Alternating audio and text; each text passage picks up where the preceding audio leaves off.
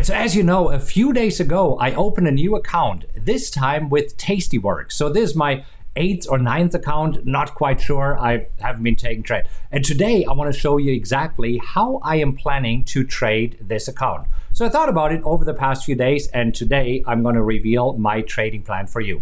So, as a quick recap, this is only one of the accounts that I have. And uh, I put $20,000 into the account. Now, I asked you and asked you, how much would you like me to put into the account? And uh, with a small majority, uh, you said $10,000. And then there were quite a few that said $25,000. So this is why I decided to put $20,000 in there. Now, for, for me personally, this is rather small. And because it is a small account and we want to trade this and grow it rather aggressively, this is my plan for this.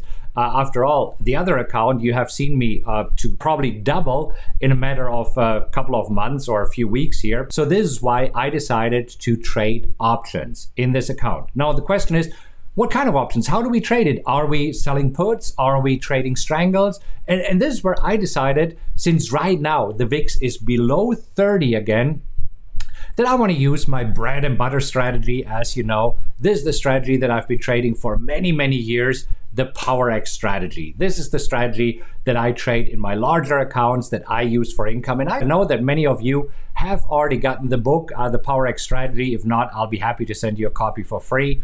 All I ask is that you pay for shipping and handling, which is $4.95. Anyhow, so here is the idea. So I thought, okay, how exactly am I going to trade the account?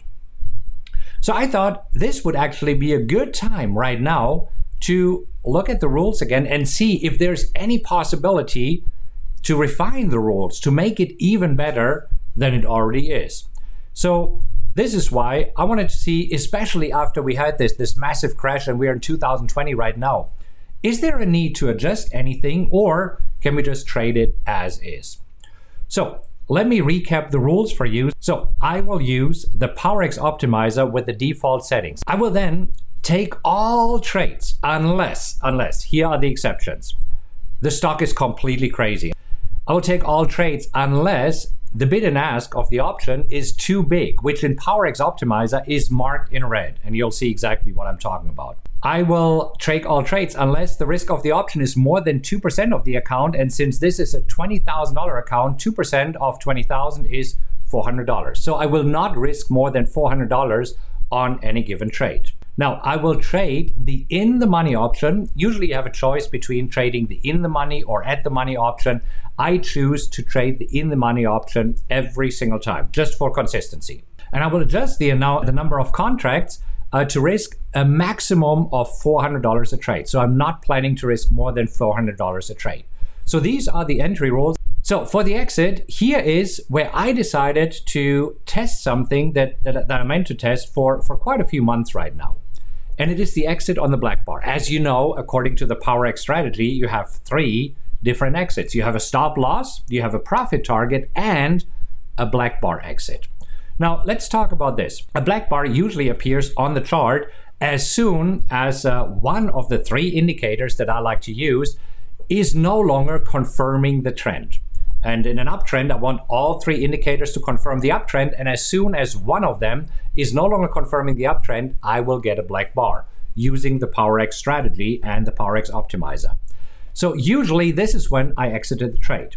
And I want to go back to the basics because many, many years ago, when I first started trading the PowerX strategy, here is how I did it what, five, six, seven, eight, nine, ten, I don't know how many years ago. When first, the first occurrence that only one indicator is pointing in the opposite direction, I'm treating it as a warning.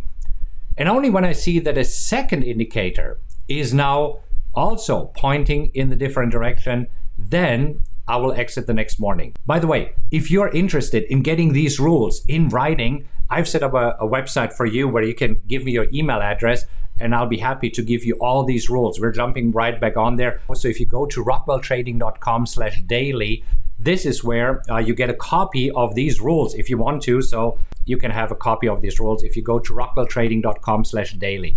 I'm also doing an additional training where I go in more depth. So today I want to give you the overview and for a more in-depth training, go to rockwelltrading.com slash daily. Let me know what your name is and your email address and I'll be happy to send you a copy of this document. So this way you don't have to take notes right now. Does that sound good?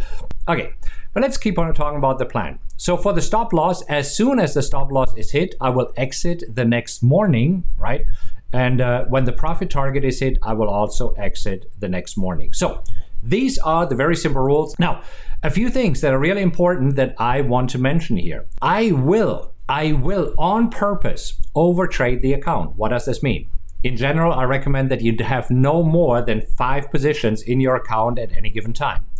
In this particular account, since I am testing the rules here, I will overtrade it, and it could be that I have six, eight, ten, maybe even more positions in the account, and that is on purpose. So I am aware of the rules, and I am on purpose right now creating new rules for me for trading this account. The primary goal is that I want to test the, as I said, the old black bar rule.